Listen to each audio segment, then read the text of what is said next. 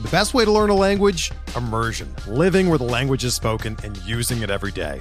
But if that's not in the cards this year, you can still learn a language the second best way, and that's with Babbel. Be a better you in 2024 with Babbel, the science-backed language learning app that actually works. Don't pay hundreds of dollars for private tutors or waste hours on apps that don't really help you speak the language.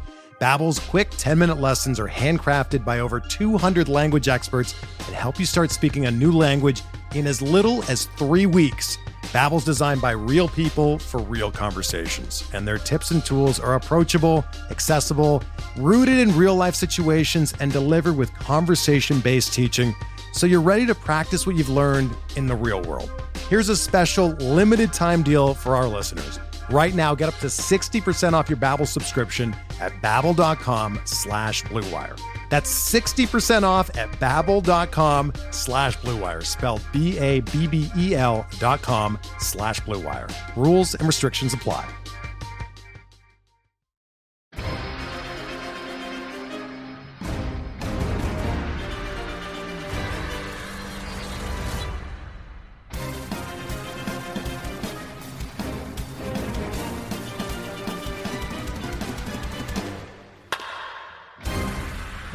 Welcome to episode number 257 of On the Corner, the official PitcherList.com podcast. I'm your host, Alex Fast, joined, as always, by Mr. the, the, the editorial man himself, Nicholas Pollack. How you doing, Nick? What is happening? Why am I editorial? You took my title of the podcast and you changed it.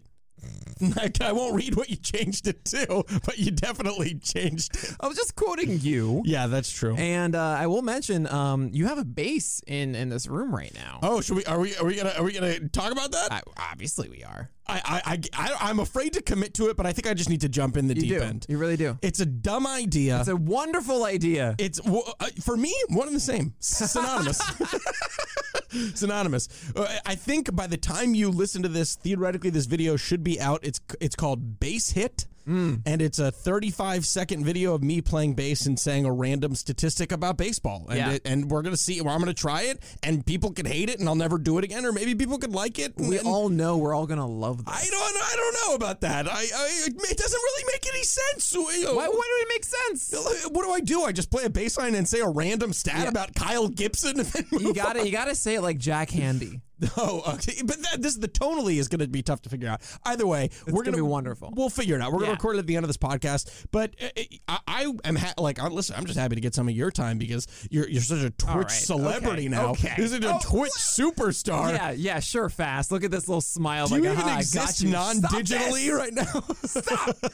Stop it. Uh, Nick is, is is twitching all day. Um, he he is he is It's because I take too much coffee. That's what it is. Yes, is. Yeah. exactly. So, uh, why don't you give break down what the streaming schedule is for those and where they can find you on Yeah, Twitch? sure. Uh, 8.30 to 11 a.m., not 10 anymore, 11 a.m., Mm. Monday through Friday. Uh, I will be doing the First Pitch podcast and doing my streaming rankings and also uh, reviewing two starting pitchers every single morning that you guys select on Twitch uh, as we watch them together, break them down. It's an inning, how, you know, what the sequencing was, what were they trying to do, uh, mechanics, all that kind of stuff. How did that inning come to be?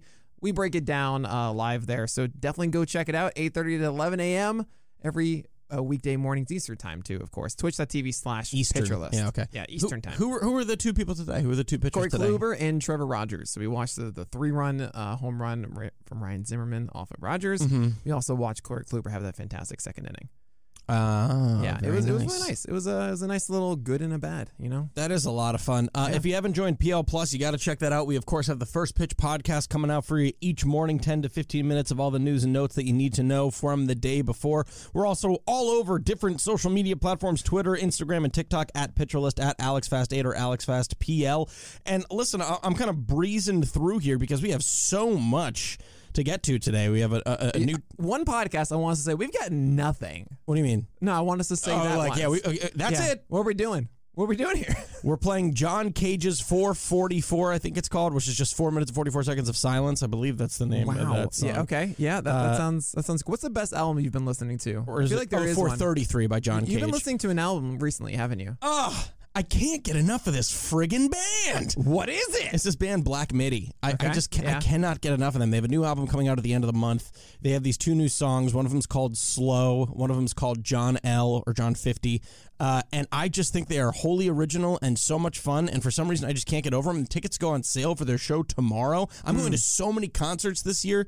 Uh, Wait, well, there's one that I was like, hey, I'm going to this concert. You want to go? You're like, I already have tickets. yes, Primus playing through all of Yeah, Rush, Rush, what? with Wolfmother. and the sword. Unbelievable. Sign me up. Uh, we're- we already have tickets to Rage Against the Machine We and Run the Jewels for Yeah. next year. It's going to be a great year for for for music. I'm very excited. Also, this band I love called Hiatus Kaiyote, um, who is from Australia. They've got this fantastic album that's going to drop next month. They're just like perfect. I absolutely love them. Very happy to get back into that scene. Also, I should bring it. up too. If you, I, I don't know if you guys were able to check out I, that Kevin Gausman article came out that you guys should Oh go yeah, check out course, if you haven't absolutely. read it. I think Keith Law mentioned that one. Keith Law did mention it. That was very surprising. Um, but so we got a lot that we're going to get to today, so we should go ahead and, and get to it. The first thing we're actually going to start with April's done, but It it's is. still raining in New York.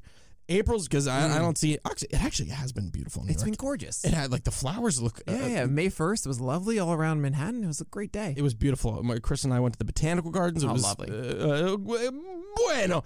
Um, all right, but so we want to talk about some of the best performers from April. We're actually not going to hit on the negatives here because you know why? You know the negatives. Yeah. The guys that you're rostering who aren't doing well, you're reminded of it daily. Why did I draft him? That's what you're thinking. So I'm not going to do that. We're going to talk about the fun surprises. Of course, yeah. So we're going to start. We're going to break it down category by category. We're going to start with the ERA surprises. So I, I mean, this could be the biggest shock of the year so far.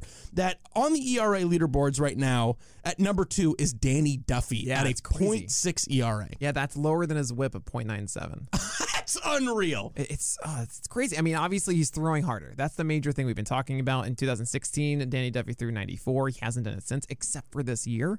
Um, it's around 93, 94, and I don't actually buy that he's going to have a full season at 94. Sure. That's the problem. I mean, that's five years ago that he's turning back the time, and I just don't necessarily buy that. So it's, it's I mean, it's a beautiful Vargas rule. Actually, it might be like the most true essence of a Vargas rule Well, because no. we don't really expect him to be this good for the entire season. We have to stay true to your definitions, though. Vargas rule is once one bad performance and they're dropped, and we had a new one where if it was two bad Yeah, that's a Vargas rule plus. Exactly. Yeah, and yeah, that's, what. Yeah, gonna, okay, that's very fair. Very fair. I just meant in more of the essence. Like I think even- when Vargas rule was doing that, you still gave him one extra start. Okay, we But can yeah. change the definition. Yeah, yeah, a little bit. I'm, But I'm all about doing yeah, that. but that's that's what Danny Duffy's doing. It's great. You keep starting him now. I mean, he just took down the the, the Twins, which is wonderful. Yes. He- he's helping me in the Guillotine League, which is incredible. yeah, so break down with the guillotine league is for those who aren't unfamiliar. 18 teamer. Mm-hmm. It's points every single week. Your points go up against everybody else's. If you have the lowest point total of the week, you're out of the league. All of your players then go on to the waiver wire that everybody bids and gets them on Tuesday morning. It's, It's, unbelievable. it's the best league. It's unbelievable. That's such a fantastic league. And and whose mind did that spring Oh, from? of course, exactly. Miles Nelson, and you can be part of these if you're part of PLO Plus. Wonderful. Uh, and here's the thing too. I, I was tweeting about Danny Duffy last week, and it feels it does feel a little awful to tweet about ERA, but like, hey, it's a it's a category in fantasy. and it's a month. Uh, yeah, exactly. It's a month. I- I just meant that like you know it almost feels like tweeting about average, but here we are. Um, sticking with the ERA surprises, and they're like the way that I tried to quantify this is like. I think if I said to you, "Hey, player X is going to be in this position after April," you'd be like, "That's a little bit of a surprise." Sure. Because while I believe that you know you definitely thought that John Means was going to have success, I don't think even you would have thought a 1.70 ERA that was the sixth best in baseball after April. I would have also thought he's throwing 94 95. yeah. and he's really 92 to 93. Uh, but the changeup is back to what it was in 2019. Uh, and the fastball command's been really good. And actually, you know, I've, I've been kind of impressed with the slider curveball. I mean, it's been a nice mix pitch. Honestly, I shouldn't be saying anything because this guy was on Masson talking about John Means over the weekend. Just spouting the things that you say about All him. right. Oh no, stop that. So no, please, you're great. No, you're great. tell us about John Means fast. well, it's funny. He hasn't given he hadn't given up a, a hit on his curveball yet, which is Okay. pretty unbelievable. And he is turning into this kind of four seam um, change up pitcher, which is I mean, like, yeah, he's always been that. But the reason that was kind of shocking because I thought if he was going to take a step forward, it was going to be because of the swinging strike rate on the curveball or on the slider, and Mm-hmm. it's not necessarily there yet. He's getting more swings and misses in the zone on his changeup than ever before in his career. yeah. He's got a higher swinging strike rate in his changeup overall than ever before in his career, and he's also putting more fastballs over the heart of the plate than ever before in his Hmm. career. So he's almost doing what Gausman's doing with- with four seam changeup as opposed to four seam splitter, which is like pounding the zone with a well commanded four seamer. Sure. And actually, excuse me, elevating more than ever as well. Not like elevating like Tyone, where it's like kind of like up and out of the zone, which is also beneficial, of course, and I was wrong about that. But Means is kind of elevating at the top of the zone. There was a good example against Eli White, where you know he's got enough speed differential between those two pitches where he can paint up with that four seamer, come in the zone with the changeup, get that swing and miss. The one wild thing, I I, I was talking with um with SP Streamer about this today. I don't know how this is possible. He has an hundred percent left on base rate. Sure. And even though he's had two games in which he didn't have an 100% left on base rate. So his left on base rate was not 100% when I checked two days ago, three days ago. But now it is 100%, which I guess makes it a rounding thing. But even then, you would think it'd be 98 point something as opposed to 100. Yeah, left on base rate is a very weird formula. Is it? I- Okay. It's I didn't know if it was, like, uh, straight that's- I don't have a good answer for you. I mean, generally, I would if I see 100 percent left on base rate, that gen- that means to me like, oh, he's essentially allowing a home run or so, and that clears the bases, and then the guys that get on like a double or something, it's not like a base hit that brings them in. Okay. But uh, I think it actually doesn't really calculate the game situations. It's more of just like this minus that plus this and that, and that eventually figure it like assumes essentially that it's just home runs and stuff. Got you. It, it is interesting, but overall, uh, whether it's right or wrong, it's it's it's, an insane yeah, left it's on a base lot. rate. Yeah. It's a lot. Uh, obviously, we don't expect this from John Means in this way. No. Uh, I, I've said this earlier on. Essentially, if John Means is you know is who he is right now, essentially is just a little bit better than 2019. It's not the massive improvement I think we saw at the end of 2020 that I got really excited about sure. because we don't have the velocity, right? Yeah. But John Means 2019 was a really good changeup and a good enough fastball. I think his fastball was a little bit better, just not the overwhelming uh, improvement that I was hoping for. Yeah, I agree, and I think like even like if we're being realistic and we're talking about regression, we're talking about we're not talking about regression to a four ERA pitcher. Absolutely we're, not, We're talking no. about regression to a mid to low three ERA pitcher at the Yeah. moment.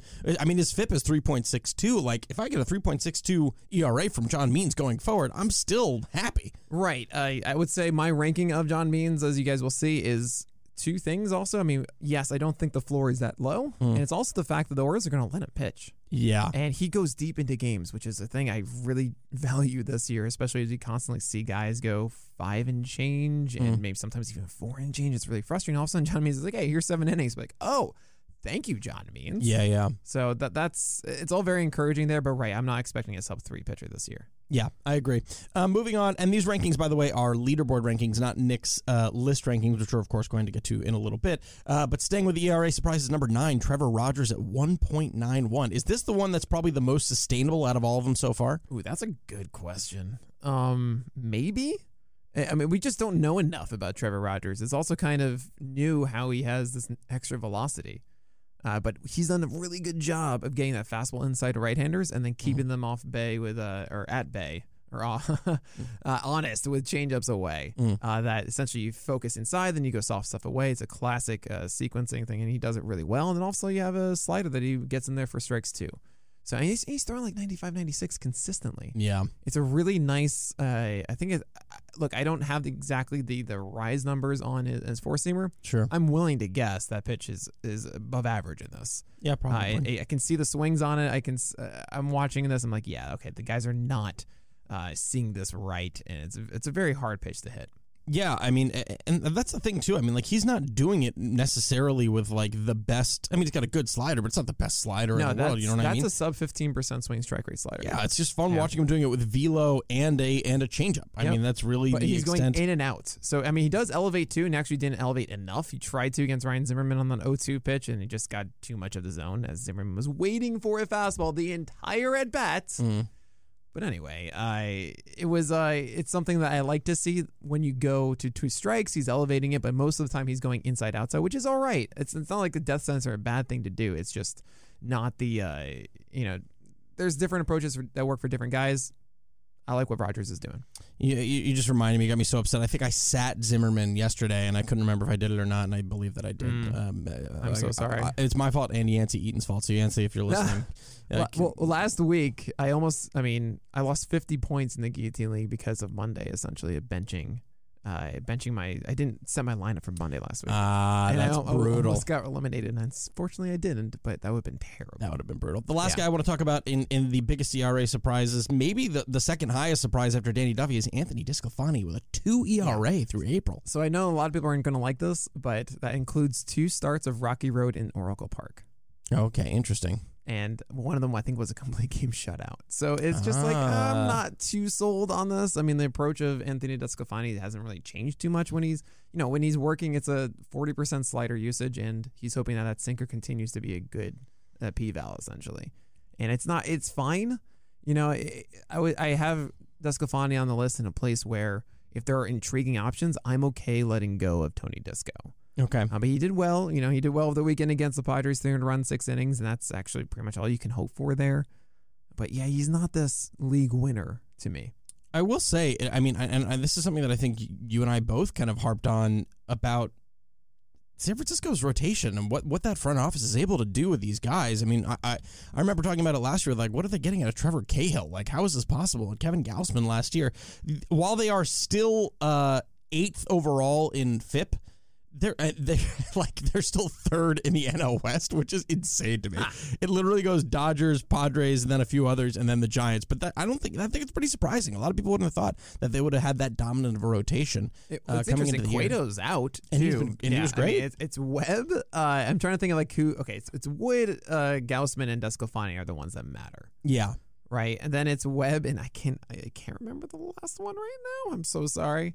I but uh, with Cahill, by the way, Cahill does this. He has like two or three starts that are good in the first two months somehow, and then just and then just nothing else. And Yeah, he already only- had that. He had two amazing starts. It was, what are you doing, Cahill? How do you do this? and then usually the nothing else ones are when I decide to stream them. Right there. you go. Um, Aaron Sanchez is the person Oh I yeah, also right. forgot. Oh yeah. So I, well. I, I was debating with uh with Jordan and uh Chris Weber, of course, of In the Deep, Mhm. which you guys uh, should obviously listen to on this uh, podcast network, uh, about Aaron Sanchez, uh, and I don't I don't buy it at all. Well, isn't the velo still like terrifyingly down? no, down? it went up in the last start. It got Okay, back up to around 90, which is still not what you want. That's- remember? no, no, no, no. It was down to 87 or so. Mm, okay. Okay, so that was you know that wasn't good.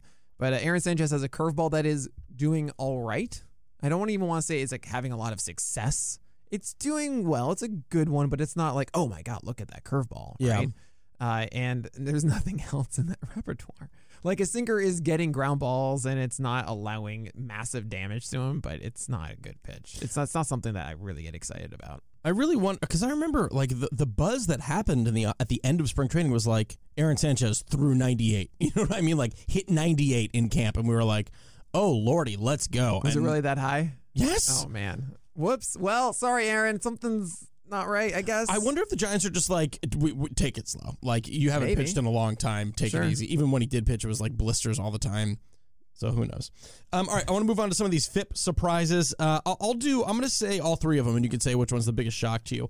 Five Eovaldi at 2.13, number 10 overall on the FIP leaderboard. Zach Eflin at 2.52, number 11 overall on the FIP leaderboard. Kyle Gibson at 2.57. So Eflin doesn't surprise me because he's generally a ground ball guy, Okay. and he, you know, I can imagine him having a high K minus walk rate. Okay. Right. So that will help FIP essentially. Sure. Right. Um, Kyle Gibson, Eovaldi. Uh, yeah, Gibson's obviously shocking, you know that. Yeah. I mean, that's what you were going for there. No, Excuse no, me. no. I, I, I really think I don't Eovaldi is shocking. Eovaldi's really But no, but top we've always- five. Well, okay, fine, but I mean, then there's Kyle Gibson. It's like, Yeah, yeah. I'm, I'm not. I'm obviously surprised about Eovaldi, but it's also something where we've seen him have success before, Yeah, and true. it's like, all right, but I wouldn't have expected him to have his success in the way he's having it, Mm. Because Eovaldi's always been searching for a secondary pitch, and when he had that success, I believe it was in 2018, it was with that cutter. It was with like the fastball going up, then the cutter coming down, right? Maybe it was in 2019 as well, a little bit. And he hasn't really been doing it like that. It's been some sliders and curveballs and also a splitter returning. And Mm. then, as you mentioned, I think in the last podcast, like he's doing it with all five pitches. Maybe Yeah. that was two podcasts ago, which is like, what? You're not supposed. You're not supposed to be a kitchen sink guy, Eovaldi. Yeah. You're supposed to be like, I've got a really hard fastball and nothing else. Yeah. So it's been kind of strange watching that, and hopefully Eovaldi can keep up that approach, or at least find at least one thing on a given night to carry him through the season. And Kyle Gibson, I mean, you talked about him a lot last uh, two weeks ago. Again, Yeah, and we'll talk about him a little bit later on today. So I'll save it for then, not too much, um, because I believe we, we've kind of hit on him a little bit. Um, so we'll do the same thing here. What's the biggest surprise to you in terms of K rate? Okay. David Peterson at 16 at 29%, or Dylan Bundy maintaining his 2020 uh, K rate percent at 27%. I mean, it's not too shocking with Bundy. I'm happy to see it. It was a case of like we saw for eight starts and then not so much for two starts last year with Dylan Bundy. And all right, good. He's the good one. That's really it's nice to see that. Yeah. David Peterson obviously is shocking. Yeah, Uh, he had a moment last year where all of a sudden the slider was really working and he showcased that strike at upside, then it obviously disappeared after. And he's had it twice so far this year. I and the most recent one, it really was it was four seamers around the edge super effectively. Hmm. I mean, completely avoiding the heart of the plate, but actually like legitimately being inside the zone as well. I I don't know if I necessarily buy that from David Peterson though. That's a really elite fastball command, and it's not common to see that constantly every single start. Gotcha. So more surprising is Peterson, more sustainable is Bundy. Yes. Okay, great. Uh, and last but not least, CSW surprises. So I'm going to say five CSW guys that kind of popped out to me that were pretty shocking. Carlos Rodon, obviously number seven, 34.7%. Dustin May, rest in peace, uh, 34.2%. Huascar Ynoa at number 16 at 33.4 and Rich Hill at 18 at 33.2%. Man, all right. So so May not so much because called strikes I would have imagined, but he's also gone the whiffs, and that's crazy. And that's really good with that curveball. And I, I really hope he's okay, not out for too long. Ditto. Uh, we'll see what happens there. Carlos Rodon is throwing 95 now, the highest of his career. I mean, this is the one thing that was interesting. In spring, we saw that. It- like, we track a lot of things in spring. Okay, for every uh, Logan Webb, there is a Carlos Rodon or a Trevor Sure. Rogers, right? Yep. So that's why we get, you know, you try and get our hands as many pots as possible there. And Rodon kept that velocity now. And even more so, he's throwing his changeup more often with success than his slider. Yeah. And this is supposed to be a guy with an amazing slider and hopefully a good enough fastball to support it and maybe that changeup. But the, to see him excel with fastballs just dominating Yeah. and then a changeup on top of that, and oh, I guess I still have a slider too. That was really, really cool to see. I mean, Rich I kind of get. Rich Hill can 'Cause because we know that this. upside. Yeah, we've seen that before, and it's. I I am surprised he is doing still so well. Was he like 41 now or something ridiculous? Yeah. If only they could just get is, consistent innings. Well, well, right. Well, he got COVID, and that's why he had the short start over the weekend. oh, is that what? That's why they so. gave him I three? think Okay. so. That's what, uh, which makes sense because he was on the COVID IL for the vaccine, and then they, that makes sense. So hopefully we do get five or six in the next one for Rich Hill. Um, I was incorrect in the round. If someone uh, commented and mentioned that, I was like, oh right, that's really smart. And then Huascar Ynoa, I kind of I'm upset about this because I didn't give him enough time. I didn't I didn't tell him the time of day uh, earlier on in the season. Uh, I remember writing him off in 2020 Mm. and I didn't really do a check in until about two starts in, or maybe like maybe three, and I was like, oh, I could have been faster could've on this. this. Yeah, yeah, yeah. Uh, but nevertheless, I mean, what he does, 97 mile per hour heat, uh, with a wipeout slider. Slider, yeah, he's keeping great. that down too a lot. It, it's been really, really impressive. That reminds me too. Just like Rich Hill, you and I both got shot number two of our vaccines of our Moderna. we did, and I think it's important for people to hear. Like, uh, absolutely, you you had some symptoms, yes, right? And then I got very lucky. I had nothing, Oh my god, look at you. It was crazy. I had yeah. nothing. Yeah, I was uh I was out uh like Thursday I did the the live stream and I was struggling. Really? I mean, we got we I got mine at noon on on Wednesday. I don't know when you got yours. Yeah, 10 a.m. Okay. And uh it was okay for like the the, the evening and stuff, but then the next morning I was I was feeling it. Huh. And I had a 99.6 fever. And I still did my live stream, did Yeah. the morning podcast, and then I just went to bed. I mean, I had the luxury Well. to be able to sleep for like four hours. That's great. Yeah, Um, and then I felt, you know, I felt all right that, that evening, and then Friday morning felt completely normal. Good. So- People should hear those stories as well. All right, before we move on, we're going to uh, go on over to a very quick word uh, from today's podcast sponsor. Hey, Alex Fast here, and thanks for listening to this podcast on the Pitcher List Podcast Network. If you're a fan, consider supporting all of us by getting a PL Plus subscription, where you're going to get an ad free website and get access to our Discord, where you can talk to all of our podcast hosts and staff. Plus, you can hang out with our incredible Pitcher List community. It's basically a baseball sanctuary year round for as low as $8 a month. You can sign up at pitcherlist.com backslash plus, and you're going to get your first month free with promo code podcast. Also, don't forget to check out everything else we do as well from YouTube videos, live streams, newsletters, off-season articles, TikToks, breakdowns, over 15 baseball podcasts on our network. We can't stop talking about baseball even during the off-season. So sign up for PL Plus today at pitcherlist.com backslash plus and use promo code podcast to get your first month free. All right. Thanks for listening. Let's get back to the show. All right, so before we get back to our biggest risers and biggest fallers and all the new boys, we're going to start with two pretty big changes uh, in the top 20. We got two new boys breaking into the top 20. We're going to start with Julio Urias, who rises five from 22 to 17. I mean, uh, before you break into why and how he popped into the top 20, maybe they're intertwined. What's the bigger shock to you? His 28% K rate or his 4% walk rate that he cut in half from the past two years? I mean, I'm not too shocked about the walk rate, honestly. I Okay. mean, Urias has always been a command guy. Sure, but 4%? Yeah, well, that's I mean, that's not going to sustain itself. Sure. But like, I'm I'm more shocked. I would have been more shocked if he's walking like 11 percent or something like that. It's it, it makes sense that he'd be going down rather than up, right? Uh, so with Urias, I mean, we talked about it with Eno and Derek on the Rates and Barrels podcast. Like that new curveball or that new break or whatever you want to call it, Sure. is fantastic. And he, he found the right mix there, and his fastball command is still excellent.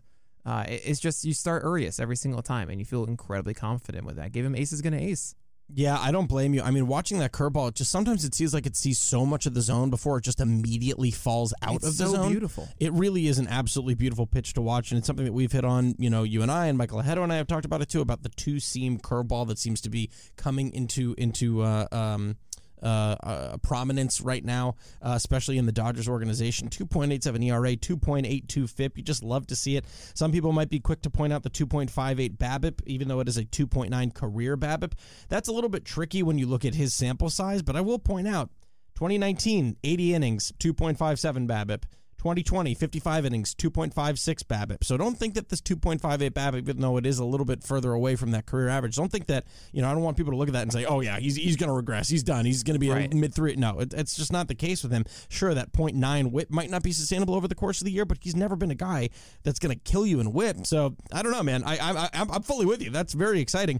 Uh, the other one who pops into the top 20, it, this felt like destiny all along, really, is Sandy Alcantara, who rises two from 20 to 18. What brought you to that decision? I mean, I understand if people are thinking, "What? Come on, Nick! Like he's had he had a stretch of essentially ten earned runs in three games, and it's not really the uh, the the Sandy hasn't really come to form quite yet." But when I look at everybody else on the list, I'm like, you know what? Yeah, Sandy Alcantara now he has two starts against Arizona. He is transforming himself into quite the stud. Uh, only one game of the season has been underneath six uh, six innings. And that changeup has a 43% O swing, 42% zone rate, and a 21% swing strike rate. That is a money pitch mm. at 91 to 93 miles per hour. It's crazy. 91.5 average for the season thus far. And he on the changeup. on the changeup for Sandy Alcantara. Unbelievable. It's crazy. And meanwhile, his four seamer has a 13% swinging strike rate. Uh, this is just how he gets guys out. Uh, he has a slider that he's comfortable throwing in the zone 45% of the time, has 32% CSW on its own with a 15% swing strike rate and 17% called strike rate. Yeah. I mean, this is this is great, and the fact that I talked about before with Means going seven innings or so, like you want to see volume. Sandy Alcantara could easily get 180 innings this year. Yeah, well, that, I I mean, he's averaging his IPS is above six already. He just needs to get 30 starts, and I don't see a reason why the the Marlins, with their rotation already in not shambles, but they're hurt. yeah. Uh, after that top three, it's very tough. I mean, you have Paul Campbell even getting suspended for 80 games after one start in the majors. yeah. Uh, you need Alcantara as that rock, and he's going to be there the entire year. Yeah, I'm with you on that. Um, all right, let's move on to the biggest risers because there are a lot of them. This is this is the most risers we have had uh, so far this year on the list, which has been pretty exciting to see. So we're going to start with Jose Urquidy. He rises 10 from 54 to 44. Originally, it looked like he was going to be kind of a fastball slider guy this year, which was kind of bizarre. But then recently, that changeup kind of came back in a big way, especially in that most recent start against the Rays. 16.3% swinging strike rate, the highest of his now three year career. It is getting hit a little bit more though, as the pitch has been historically like a 250 Woba pitch. It's currently around 300 for Urquidy right now. He hadn't really been efficient with his pitches in his first couple starts. I thought this was interesting, which sounds funny because aside from the one start where Urquidy walked three, he's controlled the ball really well, right? And that's kind of been his Yeah. MO for a while. He's been really struggling to put guys away. He has a 15.6% put away rate, which is the eighth worst in baseball. Actually, that that stat might be incorrect, the exact numbers, but his put away rate is outside of the top 10 worst. So it's like it's it's not great. Yeah. And oh, for those unfamiliar with put away rate, it's essentially like efficiency, right? How good is he not at getting to two strikes, but getting guys out with strikeouts when it gets to two strikes? Uh, and usually, I don't know if it always does. I show I shouldn't say usually, but what I saw with Urquidy. I think he's top 10 or top 15 in foul balls. Like guys are just fouling him off left and right. Because, and I, like, uh, Fast, are foul balls keeping you up at night again? no, God, please. I'm not ready to go back to that to that part of my life.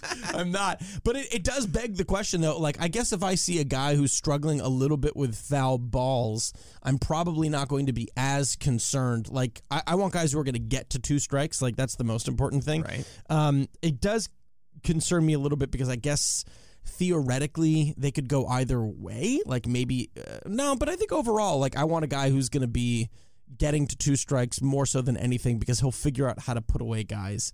Uh, yeah, I don't know if that really makes any sense. I mean, look, Urquidy is someone with four pitches, Mhm. and the fact that recently he's finally come into throwing all four of them and embrace that changeup like he used to Yeah, makes me very excited. Yeah. This is someone who I think has a very high floor. Uh, pitching for Houston as well, he'll get innings and wins. And that's pretty much it right here. Urquidy is just, yeah, all right, you figure things out a bit more in your last start. I feel more confident with this. Also, more of an indication of just the, the constant shuffling that goes on uh, past around 45 or so. Urquidy, I think, over the next couple of weeks is going to continue to rise. yeah, I agree with you. So uh, the next riser was Danny Duffy. We talked about he rose 13 from 58 to I mean, 45. it's really seriously that it's like 94. yeah, just keep riding it. I mean, like it's, it's crazy.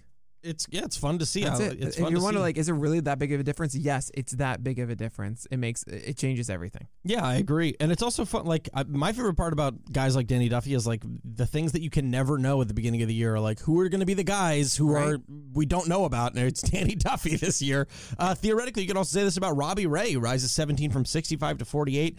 Fastball has often been his most consistent pitch, I guess, but then there are years where it's terrible. The fastball gains have been impressive. One from a 460 Woba last year, 256 this year. Still think he hasn't figured out that slider yet. He's putting it in the zone a little bit too much. The swinging strike rate has plummeted in the zone and out of the zone. What do so, you think? so I agree with you about. Uh, I, first of all, I do want to say the season-long stats of Robbie Ray. Just throw them away Mm. because the last two starts are way different than anything else we've seen from Robbie Ray. And that's four seamers inside the zone. I mean, just like hyper in the zone. Yeah, like pounding the zone. It, it's it's absolutely crazy how well he's doing that, and that's everything. I mean, the last two starts. Guess how many walks he has? and what two, one? Zero. He has zero walks. Mm. Oh, this was after a six walk game. Yeah. He has none because he's so good at getting four seamers now over the plate. He's on two starts in a row. He endured Dunedin, Yeah. right? I- I mean, he's part of the Jays after all. Uh, and against Atlanta as well. So he had five Ks in that one, nine Ks against the Rays. Uh, look, I think he's going to get even better because the breaking Hmm. balls are not there yet. That's interesting. Right, because once he has that four seamer all set up, that's Mhm. just like great. Now I just throw my slider my curveball down. And he hasn't actually done that effectively. No, not but his four seamers are so tough to hit right now. So, and that's why he's having the success. He allowed five runs total across those two starts of at least six innings. I'm, I'm excited about this. I feel like that's the thing we've been waiting for with Robbie Ray. Like, stop walking guys, stop being so erratic and inefficient. And now that Ray is actually being efficient, then he can unlock the next step of getting that, those sliders and curveballs down. I hear you. I, I personally, I don't think I'm a little as optimistic. The home run issues are still there. Oh Um, yeah, oh and- yeah. I'm and not. I'm not saying this scares is he's an ace now, Yeah, but I mean, before we're like, I want to avoid this entirely, You should- and I'm yeah. like, Okay. no, no, no, no, no. I'm picking up Robbie Ray everywhere because this actually could turn into something very legit. But I- I think what I'm saying is you're saying that I mean I think you just said the best could still literally be yet to come from him from Robbie Ray. Like we Yeah, should see him be. get It better. be, yeah. And I, I personally don't know if we are because I I like 237 BABIP, like left on base rate 94 percent. Like he's still getting up the home runs. The slider is still getting hit real hard. I mean I do agree that like if he can like be like okay I can get the slider out of the zone a little bit more, or if they turn him into like a fastball curveball guy, which they could do It doesn't really matter what the second pitch is to me. because the fastball is that if the dominant. fastball is just doing it. Mm. I mean, I'm not. I'm, I'm talking like 70 percent usage in his last start. Like that. That's what made the start. I mean, yes, he had a curveball for 44 percent CSW, but that's because he threw f- four of them for strikes essentially in nine uh, total. You know, Mm. like there's it's right there for Robbie Ray, and it starts with that foundation that we've been shouting for ages. Hey, please throw your fastball in the zone. He's throwing at 96 on average Yeah, that's wild. not the 93 94 remember when we were excited about this last year when he had the new arm angle and we go oh my god he's touching 96 he's averaging 96 robbie Yeah. ray is doing that with fastballs and they're in the zone and they're so hard to hit No, definitely. It it is really impressive to like see. It looks like the 74% zone rate It's on his yeah. last start But sometimes they can be bad, right? I mean, can't sure but i would rather many. Mm-hmm. take this and this was against atlanta in dunedin Yeah, that was big. Which you know, it's funny because my biggest problem with Dunedin was home runs, and he still gave up a home run. He gave up one, but I think it was in his last inning against Albies, and I was like, oh, and it was actually like inside. It was a weird. It's like ah, you almost had like a complete pristine start. Sure, I got to take a look at it. I was tweeting today about like guys coming over the coming over the plate more like heart zone. Right, I remember this, yeah. and he like it seems like he's going to be one of those dudes who's doing it. it. It's really interesting. It seems like guys are just like okay, find the zone and then just dominate it. You Right, know what so I mean? there's two others on the list that I will, uh, I guess, I'll hint at. Mm-hmm. But uh, Dylan Cease and Garrett Richards all of a sudden started doing it too. It's very interesting. Yeah, I mean, like saying, screw it, I'm going to stop nibbling. I'm just going to do this and beat me. yeah, and like they aren't getting beat on it. I know. I'm I'm really curious to to under. What what are, what are your thoughts on why that may be happening? Because like I don't think we can say guys are struggling to catch up to velo because major league hitters, if if it's under hundred, they can catch up to that velo in my mind, especially more times through the order. So I personally don't think that's the main reason for it. There it could be a contributor. What do you think is the is the reason that guys are having more success over the heart of the plate? In the month of April, than they have been in past Aprils for the past Well, six years. There is a consistency to the guys that are doing it, Mm-hmm. and it is velocity. I mean, traditionally, when we think of like heart of the plate meatballs and stuff, you know, we think of that Trevor Williams pitch to Nick Castellanos the other day, and that was at 90 or so. Sure. Right? And then we're talking like Garrett Richards, whose throw is hard. Robbie Ray, 96. Dylan Cease does not throw soft, Mm-hmm. right? That's those are the guys that I'm okay doing it. You can get away with it. Max Scherzer's gone away with it for years, Mm-hmm. Right? Like Justin Verlander too. I mean, those guys because those guys had good fastballs. I think that's the main thing for me is that these guys have good fastballs, but they just I don't know they they they got you know they were too afraid to essentially throw it over the plate as much as they are. And I will also say each one of those guys has a good breaking ball too, yeah. and that does help amplify a, a, a a fastball over the middle of the plate because they're thinking about that secondary pitch too. It it is really interesting, and it's also it, it's just an April sample size that we're looking at, and we're but we're also looking at an April sample size historically, right? We're looking at April from the past couple of months, so there is something certifiably different that is going on. Right. You know what I mean? Yep.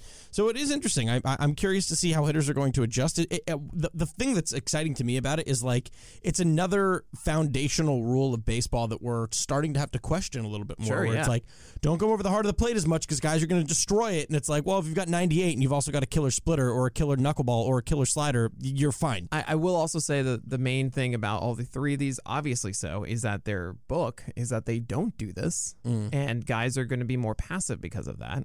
So I do wonder if they constantly do this, then maybe it changes and they go, okay, wait, no, that's what he's doing now. Get ready to swing, as Yeah. opposed to just letting you know taking a fastball down the middle. Which organization do you think? I didn't think I tweeted about this. Which organization leads the league in terms of starters attacking the heart of the plate? Which staff leads the league in heart rate? Okay, so heart rate. they're, they're beaten out of their minds. Uh, oh, that's a good question. I'm gonna guess that it's a team that's having a lot of success this year with their pitching staff. Yes, definitely. Um, I, I'll put it this way: it's not a surprise. There's, it's not a gotcha team. I not the Padres. Mm-mm. Uh, a team that's not walking anybody. Um, I should know this. Uh, Marlins. No, it is the Dodgers. Oh, it is the Dodgers. The Dodgers are Yeah, attacking the heart of the plate more Yeah. so than ever this year. Interesting. I- I, Uh, I think a lot of it's Buehler. Buehler does that a lot. Buehler and Bauer. Yeah. Yeah. and probably Kershaw as well, and probably Urias. He can just attack the zone with that four seamer and just Sure. put that curveball wherever he wants Dustin to. May certainly did. Yeah, exactly. It's really fascinating to see. I love stuff like that. The team, one of the best pitching staffs in the league, having success doing it in a different way. Because they can get it. away with it. Yeah, exactly. Because they got great Kyle stuff. Hendricks can't. a lot of guys, sadly, also cannot get away with it. Yes. Uh, Cristian Javier rises 11 from 60 to 49. Yeah, so I don't know. I didn't really love this one, but it's uh, well, this is just what happens. It's like the 50s show up and it's just uh, And, and kids are putting their hair up and they're listening to rock music. You know what I mean? Finally, someone understands. you know, no. Cristian Javier a week ago, I was really excited because all of a sudden this breaking ball was getting whiffs, and he was using it to get whiffs, Mm. and it's like, yes, it should because it gets a lot of movement. But it, it kind of fell away the last two starts. It wasn't not it was like it wasn't ineffective. It just wasn't the big whiff pitch. Now you could say like, oh, it's four seamer upstairs. That is the whiff pitch, and all the breaker needs to do is get strikes. And actually, that's worked for the most part. So I think Cristian Javier is he's interesting. It's like I I feel okay starting him. I feel like he could be that bigger, you know, the whiff heavy guy with that breaking ball. But uh, in the meantime, it's like yeah, I'm fine with it. And sure, I'm happy you have a little bit more upside. All right. You know, it's, it's something I, I wanted to be more excited about it, especially ranking it that high. But it was just like, yeah, I feel safe with this, I guess. Okay, that fits there. Um, Sean rises 10 from 63 to 53. Last five starts now, over 29 innings pitched, 2.48 ERA with a 2.42 FIP. He hasn't gotten any quality starts in his past couple starts. His last most recent quality start was against the Twins, seven innings pitched. Although he did, even with that 2.48 ERA and 2.42 FIP, majority of that came against the Orioles this past week. Five innings pitched, four earned runs, no walks five Ks. So uh, why the uh, why the rise there, despite the four and run performance against the O's? Yeah, it's something I probably should have done last week uh, with Sean Manaea. Is I wasn't giving him enough credit for throwing about 91 miles per hour now, which is really good for Sean Manaea, especially when he was hovering 90 or even lower last year. Uh, and he's getting whiffs. I mean, the the, the changeup's doing much better. Yes, he just struggled against uh, your Orioles, mm-hmm. Uh, which is a little bit frustrating. But I do think over the long haul, like Manaea is in a much better place than I was giving him credit, so he deserved to get the raise. Oh no.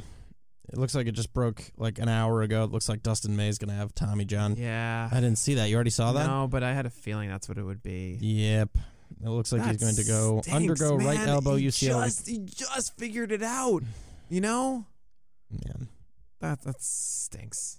that does. He was going to have. Yeah, man. You haven't rostered Ton- Tony Gonsolin yet. Y'all should. Is he coming back soon? Uh, they're stretching him out to about five innings or so, and they'll be starting then. And David Price is on the IL for a long time. God, man. I wonder if sucks. Josiah Gray is going to get a chance. That'll be fun. He's good to watch, but He's I'm still wonderful. not. I know. I'm trying to be positive. I know, I know. It sucks. Yeah, It just sucks, really man. does. He's so much fun to watch.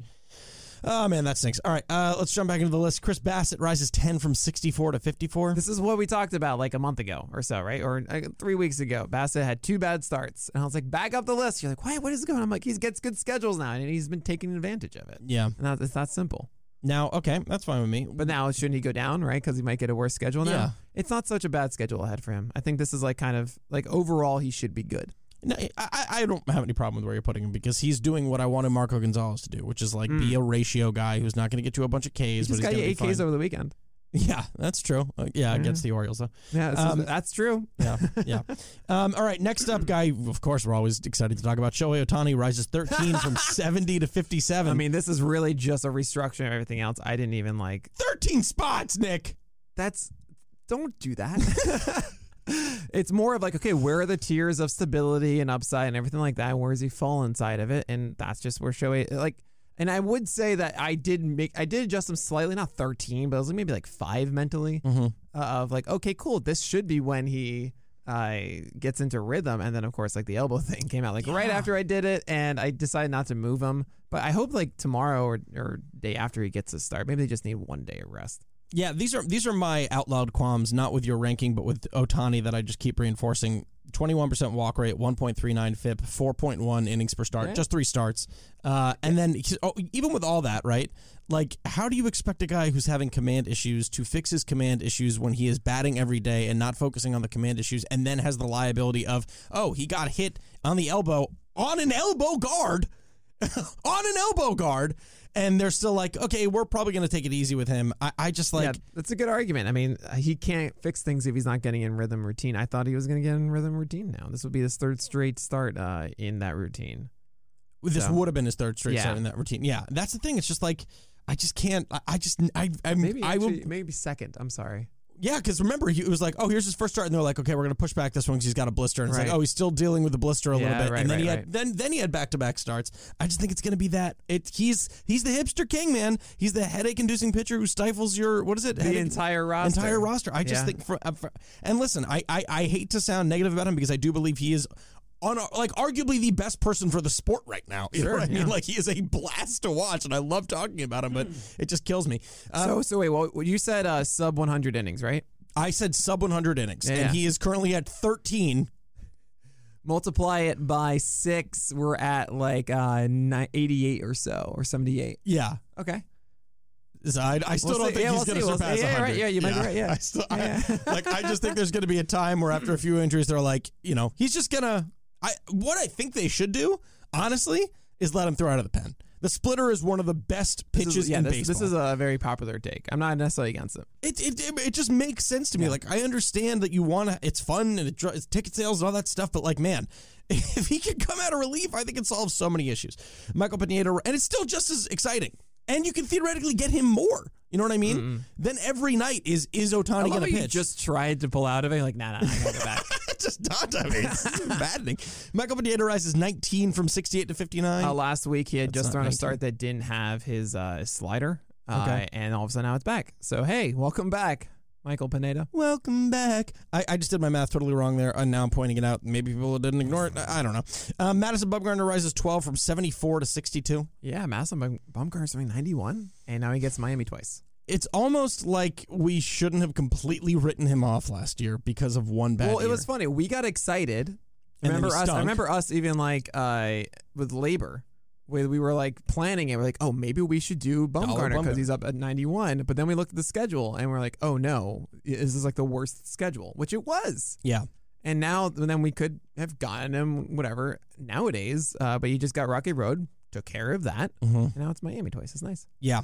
It is nice. Uh, Domingo Germán rises 25 from 81 to 66. I mean, did you did you follow this? Where he threw 90 91 when he came back from the alternate site was terrible. So I put him all the way down to 89 because I was like, well, okay, this isn't good. Mm-hmm. And then all of a sudden he's throwing about 94. Mm. And it's like, what? You can do this again now? I thought that was the, the thing. And then you didn't. Okay. All right. So now he's back up. That's weird. There you go. Um, uh, that's the thing too. Like we can talk about this until our faces turn blue, but Yeah. like sometimes we, we you just don't know what goes on in the front office. You don't know. No idea. know. And I mean, with a lot of these shifts, I mean, I, I do this for four hours with everybody on Twitch. And seriously, 12 o'clock to 4 o'clock, I'm talking about all these ranks, talking with everybody, telling you who I'm think we're going to raise, lower, and stuff. And there's a lot of really good discussions. Uh, and it sounds kind of crazy. Like every single week, there's all of these shifting parts. But when you think about it, it's like, right, these are like the extra little bits of information. Oh, yeah, Domingo Germán throwing harder. Okay, we have to adjust how we feel about them. That's all of these guys. And Yeah. it's just, you can't predict what it's going to be. Pineda's not going to, uh, Pineda's not going to have a slider. Oh, oh, wait, no, it's back. Okay, cool, great. Yeah. yeah. Okay. Cool. You know, i i- it's just how it works. So Yeah. it's going to happen every week. Yep. Um, Kyle Gibson rises 13 from 80 to 67, two earned runs over 12 starts against Boston. And I mean, look at his smile. Can you hold it back anymore? I don't think so. I, I I am happy that that what I thought about Gibson was right, but listen, the K's are still the aren't there. term, yeah, yeah, yeah. The, and, hey, man. I'm just messing with All you. right. Yeah, yeah. the, the K's are not there, which is frustrating. The walks have started to rise a little bit, which makes me think that guys. it's not too much. It's not many bullet points. I, I, I'm worried that guys are going to starting to wait him out a little bit more with the, with the walks coming up a little bit. Uh-huh. I really do genuinely believe that that cutter could be a legitimate difference maker. Do you think him. this is a season long thing? Um, I don't think he is a high four ERA pitcher anymore. Oh, okay. I mean, from this point, Mhm. for- forget about everything that just happened, right? Yeah. From here on, Mm-hmm. what is his ERA? What's his ERA? Three point eight. Okay. Yeah, I Okay. think I, I think I believe in the cutter. Mhm. I believe in what that does for him. I believe in pitching in Texas and what that does for home run suppression. Um, with that said, is he an incredible fantasy asset? Not necessarily because of the wins, right?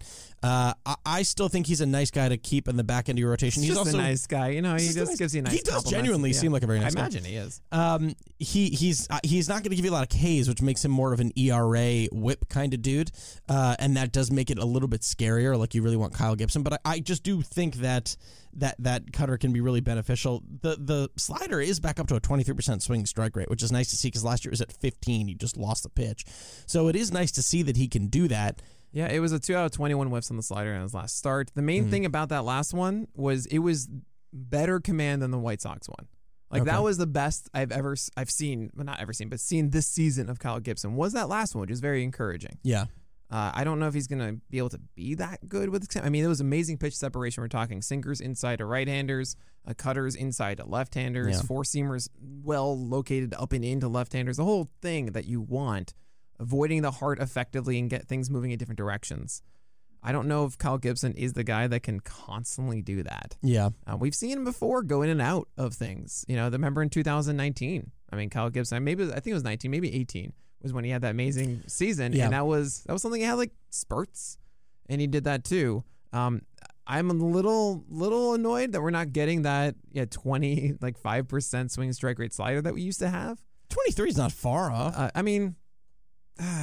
yeah, I hear what you're saying. Overall, it's you're not translating. You're 100 percent right. Uh, I guess in the start where he has the best command, to only see two out of 21 is very annoying Totally. to me. Yeah. That's why. That's where I'm going with that. And that was the thing too in 2018. The the the ups was like, wow, look at that slider. That slider is fantastic. It's getting a lot of whiffs for him. He was putting it down and into lefties like all the time. And that's what I like. Uh, maybe that's why I'm still kind of excited to hold on to him because that pairs with that cutter so well. Kyle Gibson is not Corbin Burnes. He really doesn't even need to be in the same sentence as him. Sure. But still, that pairing can be really exciting. So I've been happy he hasn't stunk since I've been talking about him the past two weeks. We'll see what it looks like in the next two Yeah, weeks. there. I mean, it's a Vargas rule. You keep starting Gibson until he gives you a good reason not to, and the fact that he had his best, I think, his best outing last time is very encouraging. Yeah. Uh, and I think his next start's against the Twins, so it's not like the scariness goes away, sadly. Just give me like one nice, easy start for Kyle Gibson. Give me the Orioles again.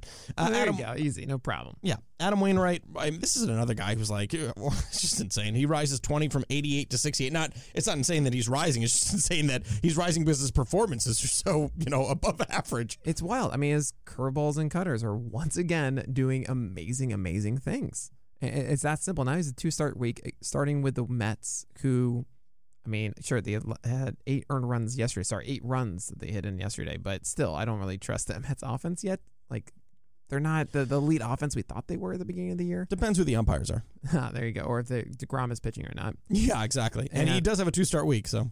And he, last three starts, seven strikeouts, ten strikeouts, eight strikeouts for Adam Wainwright. Mm. I mean, hi, what's up? You're starting him. It's crazy.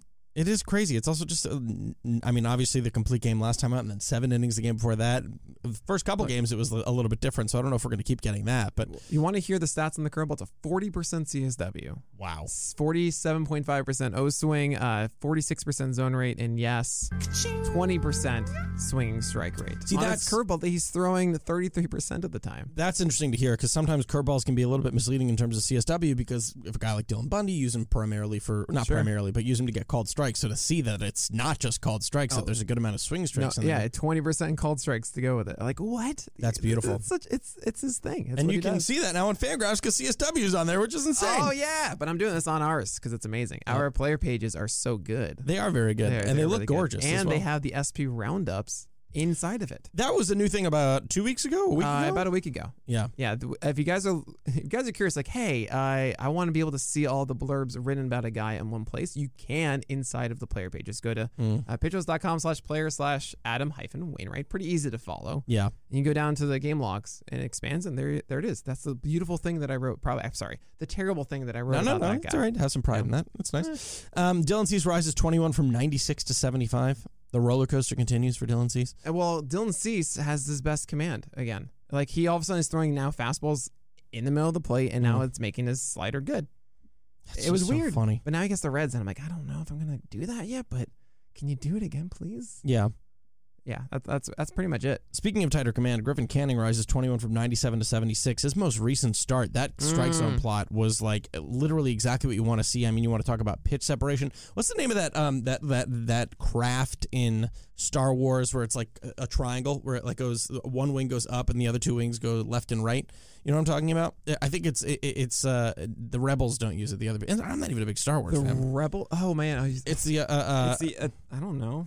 I don't know what those are called. uh anyway. First of all, I thought that's you said looked like. StarCraft. No, and not Star Star Wars. Wars. I'm like, my God, Uh, the Rebels. I'm gonna look up what this is called. You talk about Griffin Canning. I mean, Griffin Canning, look, he had a fantastic start in the last time out against the Mariners, took full advantage of them. Uh, he had 12 whiffs on the four seamer as he was peppering the top of that zone. And that's incredible to see from Griffin Canning. Uh, normally he nibbles a lot with it, but not in this one. And he had seven whiffs to go with those 12 uh, on his four seamer. So seven slider whiffs, 12 four seamer whiffs. That's good. That's just really good. That's I'm- it. That's I'm all I got. I'm consumed. I I, I can't. I, I don't even. I don't even know what to I, like look. I think it's what like Darth Vader arrives. in. I'm losing It's my Imperial mind. uh, transport shuttle. Star Wars Imperial. I know what you're talking about, and You then it opens up. Yes. that's always where that. Yeah, it's the one that Darth Vader is always in. Yeah, it, it is right. Yeah, it is. It is. It's the it's the Lego. You're It's the Star Wars the Imperial oh shuttle. You're, you're, you're, yeah, I called it Canning strike zone looks I like it. the- you did. You really did. and that's what it, it was. The fastballs up. It's the sliders away. The change ups in. It looks like the Imperial shuttle. That's his new Amazing. nickname. I, I like Dave Sherman's like yelling at us as, Yeah, as we're going through. It's the Imperial shuttle. I think it, it- there's a different. I think we need the Blake Snell blueprint and the Imperial shuttle, which Oh my is pretty unbelievable. That- that's Oh, fantastic. even a Star Wars. I mean, look, I think Andrew Heaney does the same thing. So Yeah, if you want to talk about like the Angels doing that, yeah, his is a little bit messier. His is like uh, Like Griffin Cannings was a, a Star Wars Lego Imperial shuttle made by like a proficient 30 year old. Oh my God. Whereas uh, Andrew Heaney's is like a four year old who's like learning Legos for the first time, where it like doesn't look quite right, but you get the idea. Uh, David Love. Peterson Thank Nailed it. Nailed it fast. I see the image. It's beautiful on the canvas of my mind. Uh, we don't have to talk about David Peterson. We already talked about him, but he rose 10 from 100 to 90. Let's move on to the biggest fallers. Not a large Uh-oh. list this week. No, it's good. It's uh, much more truncated. Kenta Maeda falls 10 from 28 to 38. It just keeps What, what are you doing with Kenta Maeda? You- there's nothing. Someone said, "Do I drop him?" No, you just got to hold and hope he turns it around. The, the upside is still there. Until when? Put him on your bench, No, no. Uh, here, the answer is this week. It's the Rangers and the Tigers. and if and if I mean, I feel like I feel like this is the week of like, look, are we? Are what are we doing here? You know, if you can't, you can't figure it out by then. I will say his last start did feel a little bit encouraging with those changeups. So I think this is the week we turn it around. yeah. I, I, I'm I, I just Put it remain on the board. perpetually optimistic. Yeah, put it on the board for Let's go, Maeda Maeda. as we look to a board that doesn't exist. It absolutely exists. What are you talking about? That No, board right there. He's lying to me, unless now I'm starting to hallucinate in the murder room. Um, Why are you? I built this for you. okay, that's what a murderer says. A creepy murderer when he Oh puts God. someone in the This is room, what I have to and then the person's like, "Why am I here?" And the crazy murderer's like, "I built this for you."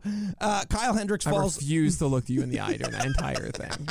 Kyle Hendricks falls 13 from 42 to 55. I mean, Kyle Hendricks, it's different with Hendricks than it is, say, like Castillo and Maeda, who, by the way, I didn't lower Castillo. I think a lot of people were like, what? What are you doing? But I made it a, a larger tier where theoretically he could be moving. But Oh, that's I very much believe that Castillo is going to be fine um, over time. And we've seen this before from him where he struggles in April. Maybe it's a little bit cold or whatever. It's just not there. But his stuff is way too good.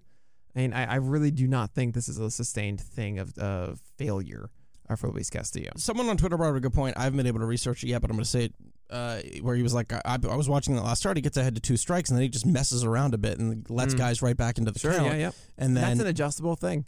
it is. It definitely is. That's I not that's not an innate skill set problem. right? Yeah, definitely. That, that, that, that to me is much more encouraging. I really just I just don't believe that Castillo all of a sudden. I mean, his slider sure isn't being the amazing pitch we want it to be, and he doesn't have the pristine fastball command yet. But it's changeup still doing its thing. He still has the velocity. Like this is something that just gets figured out over time.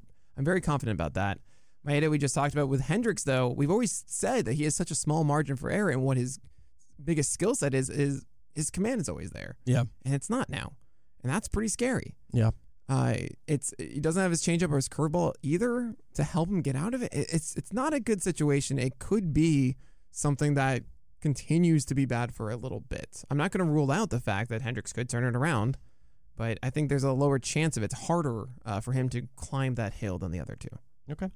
Um, I also just remembered I need to be creating these notes by tier, which I didn't do today, and I said I was going to do Oh. last week. But well, it's all right. We'll do it moving forward. Jordan Montgomery falls 12 from 51 to 63. Uh, Jordan Montgomery does not have that money pitch for him. We need the opposite of that. Uh, he doesn't have it. Yeah, Oh, he yeah, doesn't you have need a- the opposite Yeah, I need Yeah, that in yeah, like yeah, reverse. Yeah. okay. yeah, perfect. Okay, great. Even better. Sorry. Uh, but right, he doesn't have that one pitch. It's like, oh, cool. This is what I'm going to throw to get you out. Yeah. You know, and, and that I think is a problem for for Montgomery when you know he's necessarily falling behind a guy. I'm like, is it? I guess it's a cutter inside or something. And it just doesn't do it enough. Yeah. Uh, the thing that may, has made me excited about Montgomery over the years has been the the plethora of options that do good things. Curveballs should miss a lot of bats. Changeup when it's working is great. You know, he's he increases velocity, 92. Cutters are should be an effective pitch, but none of them like he's always laboring through it, and he hasn't quite figured this out yet. Yeah. Um, what is my biggest issue with Triston McKenzie? What do I say every single time we talk about Triston McKenzie? Do you remember? know. No, His platoon splits. I He don't- I cannot don't get listen to anything. I don't listen to a word you say, dude. Uh, Triston McKenzie fell 12 from 52 to 64. My biggest issue with him since last year, and it is this year, is his uh, splits against lefties. He cannot get lefties out. Let's look at these platoon splits, okay? He's got a 282 Woba. No, it's not. A 282 Woba and a 306 slugging against righties. That is very, very nice, even though I said that kind of backwards because usually slugging first. Against lefties, uh, he has a 633 slugging, so that's double the slugging that he has against righties, and a 463 Woba. He does not have a pitch to get left handed hitters out yet. He has not been great on the road either, although I don't buy into that as much, but yeah, it's just not been pretty so far for me. Double the slugging. Double the slugging, yeah. Double the power. Things you don't want to hear in terms of a pitcher. Yeah. So Triston McKenzie, I think it's actually kind of simple. Uh, he has not been able to get into rhythm yet, like whatsoever. Uh, even with the secondary pitches too. And I, I not, I'm not in disagreement with you about like, yeah, this is a problem with lefties, and he still has to figure that out. Mm-hmm. Uh, but he is way better than what he is right now. Uh, and he hasn't he hasn't really gotten a, a chance to I don't know get his innings. Uh, he came up. He was like, "Oh, we're gonna start you, or we're not, but you're gonna go only a couple innings over here. Then okay, we're gonna skip you here. Then you're gonna go here. Like this is this is a guy. If you want to talk about Alex Thinkfast, who's arrived, like Triston McKenzie, all you need are just innings. You're fine. Your mechanics are fine. Like your fastball is going to perform well overall. You do have a good slider and a curveball. We saw it last year. It hasn't really been here so far. Yes, you aren't going to be the greatest pitcher ever, and your biggest weakness is going to be lefties. You're going to have to figure that out with that curveball and slider. Still, you are a good enough pitcher that you should be on the list. Eventually, you'll figure this out as you get more time. He also hasn't not had a good schedule Yeah. uh, at all. He's had you just had the White Sox over the weekend, which we knew not to start because he isn't in rhythm yet, and it's the White Sox. It did not go well, but that's the sentiment I had during the SP roundup. Was hey, we, we just gotta wait a little bit. We know this is happening. If you don't want to hold on to that, that's fine. Go drop him, get other things that you want. But as the list goes, like you guys see that none of those uh, guys below him are necessities. So if you want to stash a guy, you have McKenzie. If you want to just get streamers and stuff, you can drop McKenzie. It's okay. Yeah, I, I- will say too. It looks like he's going to have time to figure it out because when you look at There's no way he's gonna get replaced. yeah, I mean theoretically Logan Allen's out of the rotation Right. in the minors, but between it's him and Sam Hentges, I think is, is how his last name is pronounced. I apologize if I'm butchering that. Uh, so he he's got you a, tried and not me.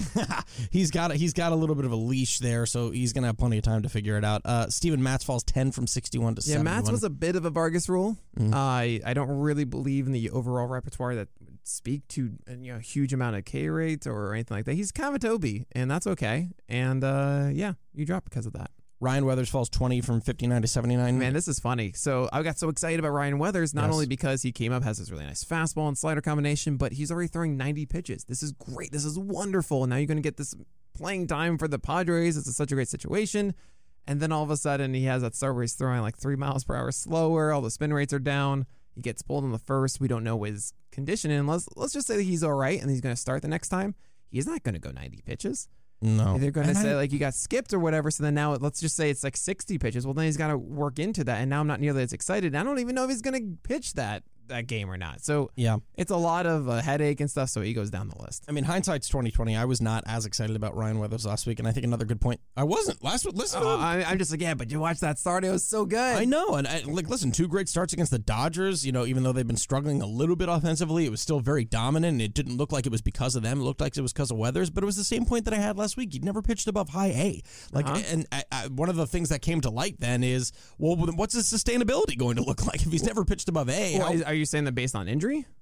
Uh, the injury was the new thing that came into the equation. Yeah, Yeah, where it was okay. like maybe there's more of an injury concern that even I had anticipated. Well, right, right, week. right. But I mean, at the time, we didn't think there was any sort of injury problem. No, and I think I should have not ignored that. I should have looked at you're the saying- single A and so been you're like, saying like single A, if you're making that jump, there's a higher injury risk. not even necessarily, but we've never seen a large sample over a full season for him, even in A. Sure. So that to me could have been like it wasn't at the time, but it could have been an, a, a red flag for him. My concern about him just coming up from IA was just being able to adapt overall. So I'm not, you know, I'm, I'm not taking a victory lap on this. The man got I hurt. don't think you are. yeah. Yeah. but still, I, yeah, I wasn't feeling. I was a little under the weathers. Nailed it. Ayo. Uh, Mike Minor falls 15 from 81 to 96. I mean, he's throwing 91 now, not 93 or so, and he didn't wasn't able to take advantage of the easy schedule he just had. What a dingus. Um, all right, let's go to the new boys. Why would you? he is. There's nothing else I got to say about that man. Max Fried returns. He's back, baby, and he comes right at number 31. Yeah, it's not as high as he would have been relative. Like if this is Max Fried from the preseason now, and you see everyone else that's in the 20s or so, you would think like, oh, Max Fried because of all those injuries would be like at 18 or something by now, Yeah. just because of innately like where he was in the preseason, and then everyone else got hurt and removed. But you know, Max Fried, all right, is still ill on Wednesday. That means you're not starting him. It's injury list layover. Uh, so after that start, you should feel good with Max Fried. You should be fine.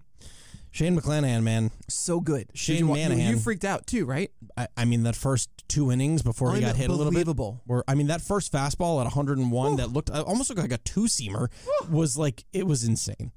It was insane. It was oh, I was. I mean, I'm still making noises. It's amazing. Yeah, Crazy. I mean, I, I remember too, like being like, "Wow, this fastball sliders," and then he threw in a curveball. And I was like, "You've got to be kidding me!" He also threw a 90 mile per hour changeup. it's unbelievable. I mean, it was it was it was nuts. It's unbelievable. It- it- and you know what? Uh, like, I mean, you obviously can say why he went from unranked to 58, but at the end of the day, well, let's let me do this. Yeah. Let's say he's on any other team where we do not need to worry about him getting pulled for for Luis Patino or whatever, and he's going six innings every day. Where is he? Oh man, uh, 40s, In the 40s, okay. uh, 30s. I mean, I mean, I can't be that aggressive so soon, but this is Mid, we'll say high, think low of, 50s. think of my excitement for Sixto last year. okay, great, That's the same thing. great, and um, just. To reiterate for those listening, that's not going to happen. No. the Rays are going to raise him. I, I will say, uh, the, I I will say they are saying he is a starter. yeah, a starter. but that's Like, probably three to four innings each outing. Uh, I don't know. I think they're at least suggesting that he's gonna. Uh, like he could go five or so. Um, so I mean that's good, and that's kind of why he's there. If I thought it was three or four, he wouldn't be inside, inside the top sixty. Okay. I mean, very exciting, and I'm very excited to watch him keep going. Another guy, you and I, I mean, we saw him at the Arizona Fall League. We were You blown away by his velocity. I talked to him, and he was a super cool dude, and Oh, like yeah. very, uh, very knowledgeable about analytics. And that's Daniel Lynch, who goes from unranked to 73. By the time you are hearing this, listen, if he blew up, Nick and I have always hated him, but if he did great, Nick and I have been touting his skills for years. Uh, he, he's going to debut tonight. I believe it's against the Cleveland team. Yes, I think. it is against Cleveland. Uh, do you know his nickname? We have a nickname for him. No, what is it? Uh, it's Blue Velvet. Why? Uh, David Lynch. Oh, great. One of my favorites too. Uh, wait, you don't know this film, Blue Velvet?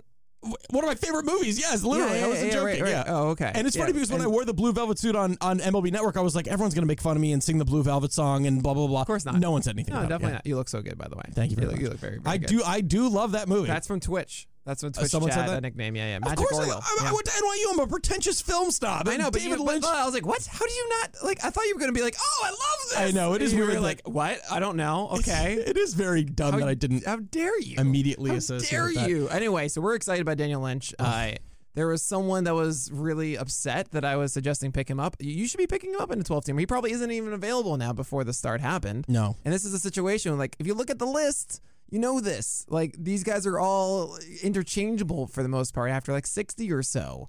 I mean, if you drop someone who's in the 80s or whatever for Daniel Lynch, like okay, it's it's very easy to replace that next week. You know, in the meanwhile, you can get Daniel Lynch, and maybe this works out because he's highly touted, throws mid 90s or so.